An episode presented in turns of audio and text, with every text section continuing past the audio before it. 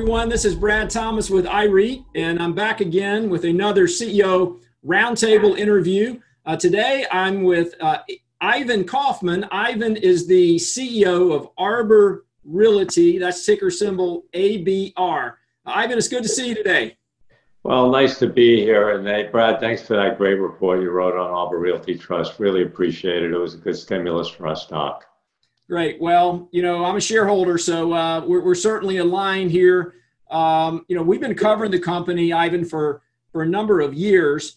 Um, and obviously, you're kind of a unique player, if you will, in the commercial mortgage REIT uh, sector. You don't really have any direct peers per se. Uh, we, we, we cover, you know, some of the big names, the Blackstones, the Starwoods, the K K Rs, all the way down to the ladder. Uh, ladders, but uh, but Arbor's a really a, a unique business model, at least in terms of the competitive set. Can you talk a little bit high level about you know what Arbor does for those who who aren't as familiar with the company? Sure, I, I think when you're looking at the the peer group, uh, you can you know looking at the Starwoods and the Blackstones, those are pure mortgage mortgage REITs. They originate mortgages, they leverage them, they put it on their balance sheet, and they create a dividend based on the spread. Uh, they collect and the spread they pay in interest. While that's a small component of our business and an important component of our business, we're a really diversified mortgage REIT, uh, having significant number of operating businesses. As you wrote up in your report, we're one of the larger uh, G S E agency lenders, uh, where we originate loans nationwide. Uh, we create a gain on sale, and most importantly, we create a significant servicing uh, stream of income. Company has basically twenty-two and a half billion dollars of mortgage servicing rights at forty-four basis points uh, of servicing, which is prepayment protections, and creates an earning stream of over ten years. In addition to that, uh, you know, I'm a business entrepreneur operator. I create a lot of businesses, and we have many different business lines within the REIT. We have a single-family originations company, which has been a great contributor, and it works as a counter-cyclical hedge to the other business line. Uh, we also own and operate some real estate and create income from that. So we have a multiple number of lines uh, of business that create us as a true operating franchise, which distinguish us from our peers. But we do trade uh, very much as a group with our peers, sometimes uh, better, sometimes worse. But uh, clearly, uh, before uh, COVID hit, we were trading at a very good level. Uh, when the peer group fell apart, we fell with the peer group, and now we're returning and going to be trading well in excess of our peer group. Great. Well, of course, we cover the uh, multifamily uh, REIT sector as well. So some of the names like Essex and uh, Avalon Bay, some of those names I'm sure you're familiar with. Um, and obviously, they've sold off rather dramatically um, given the pandemic and what we're seeing out there, especially some of the gateway markets, New York City, San Francisco, um, West Coast getting hit really hard. Um, your, your, your company seems to be rather resilient. And so can you kind of talk about, you know, uh, how you've been able to manage the risk through this current pandemic and what we're seeing in the multifamily sector? Sure. You know, we, we have an unbelievably seasoned business uh, management team that's been through a lot of cycles. Through each cycle, you gain a lot of experience, and you run your business based on the experience you've gotten. And uh, one of the things that we realized um, is that the multifamily asset class sector, through every recession, is clearly the most resilient asset class. So we strategically decided uh, after the Great Recession take uh, that asset class and put most of our emphasis on that asset class. About eighty percent of our book is multifamily asset. Um, so that was a, a key strategic decision, understanding that if there is a dislocation, um, that that dislocation will be temporary, will come back. You have to also keep in mind that uh, you have the liquidity in the system due to the government being Freddie Mac and Freddie Mac, and that liquidity really works. So when there's a dislocation in the sector, Uh, the agencies, Fannie and Freddie, really work to smooth over that dislocation. So first and foremost, the asset class we're in is the best asset class. And the way we conduct our business is really important. Uh, we're really not a big mezzanine shop or a private equity, you know, P E shop. we do mostly senior debt, and we leverage it in vehicles like C L Os, which we're the pre, we're really the preeminent name at the sector. So we, we're not too highly leveraged. Um, we're not subject to uh, other lending institutions giving us mark to market and squeezing you in, in, in dislocated times. The business model is extremely fundamental. And more importantly, we we have long-dated income. We open up our doors and we have probably fifty to seventy-five percent of our income is already in our book. We don't have to create new business. So given the nature of our operating franchise, given our asset class, and given our management team, uh, we've really positioned ourselves really well for success. And, you know, people ask me often, well, how are you doing so well, you know, in this dislocation? Uh, the answer to that is you don't do well after the dislocation. It's the planning for the dislocation.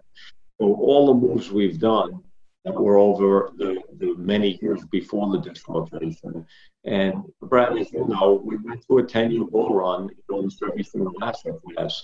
And it was our approach and attitude and our experience that, you know, we were approaching the top. And when you're approaching the top, you have to change the way you do business. You pull back on your origination. Um, you make sure you have adequate liquidity, because when there is a dislocation, getting liquidity is almost impossible. We did not have that issue. We were sitting on a significant amount of equity and capital. Our debt structures were really solid. And when the dislocation hit, even though we were nervous and concerned like everybody else, we were extraordinarily well positioned. Great. Well, um, I believe in the second quarter, uh, the company announced a dividend increase. Uh, a little bit of a surprise, uh, given the fact that that many many of your peers were were cutting or suspending dividends. Um, so, can you talk a little bit about your dividend policy, kind of how you see that dividend?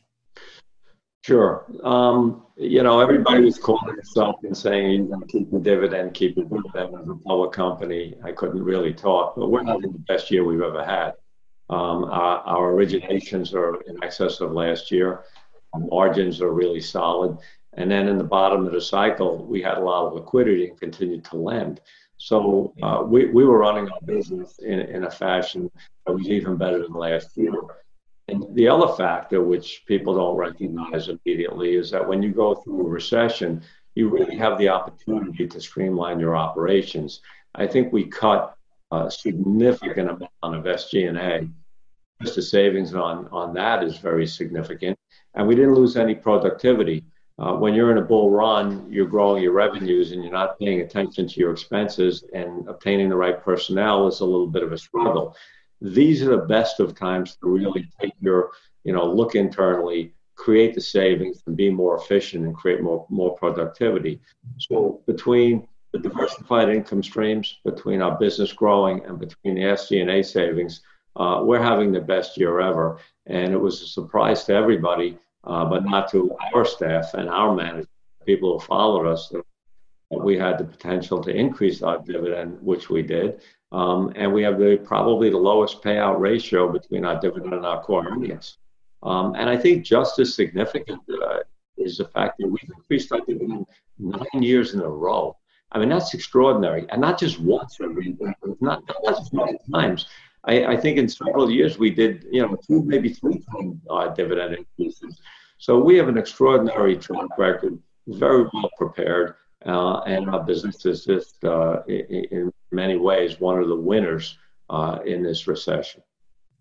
Great. Last question, Ivan. I want to ask you in terms of your, um, you know, really inside ownership. Uh, uh, I believe when I've written on the company a couple of weeks ago, um, there's, you know, fairly significant inside ownership, uh, which certainly uh, provides a strong alignment of interest for individual investors like myself.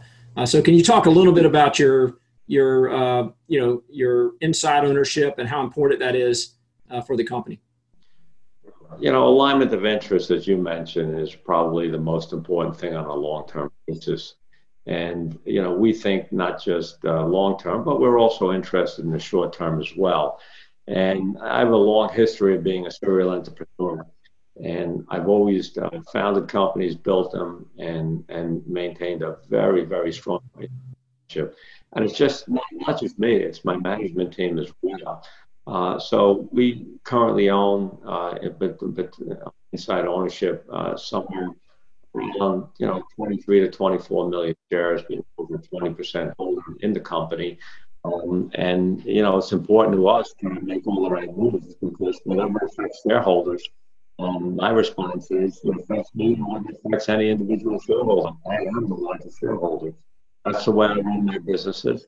Uh, that's how I look at creating value for myself. And uh, I'm as aligned with uh, all the shareholders as anybody could be. So we're pretty motivated. We think appropriately. And that's just a trademark of how I run and how my companies and business. Great. Well, Ivan, I want to thank you for your time today, and uh, and continued success uh, with uh, with the company. Uh, obviously, Arbor's done really well for, for me personally, and uh, look forward to uh, staying in touch with you and uh, getting through this pandemic together. So I wish you well.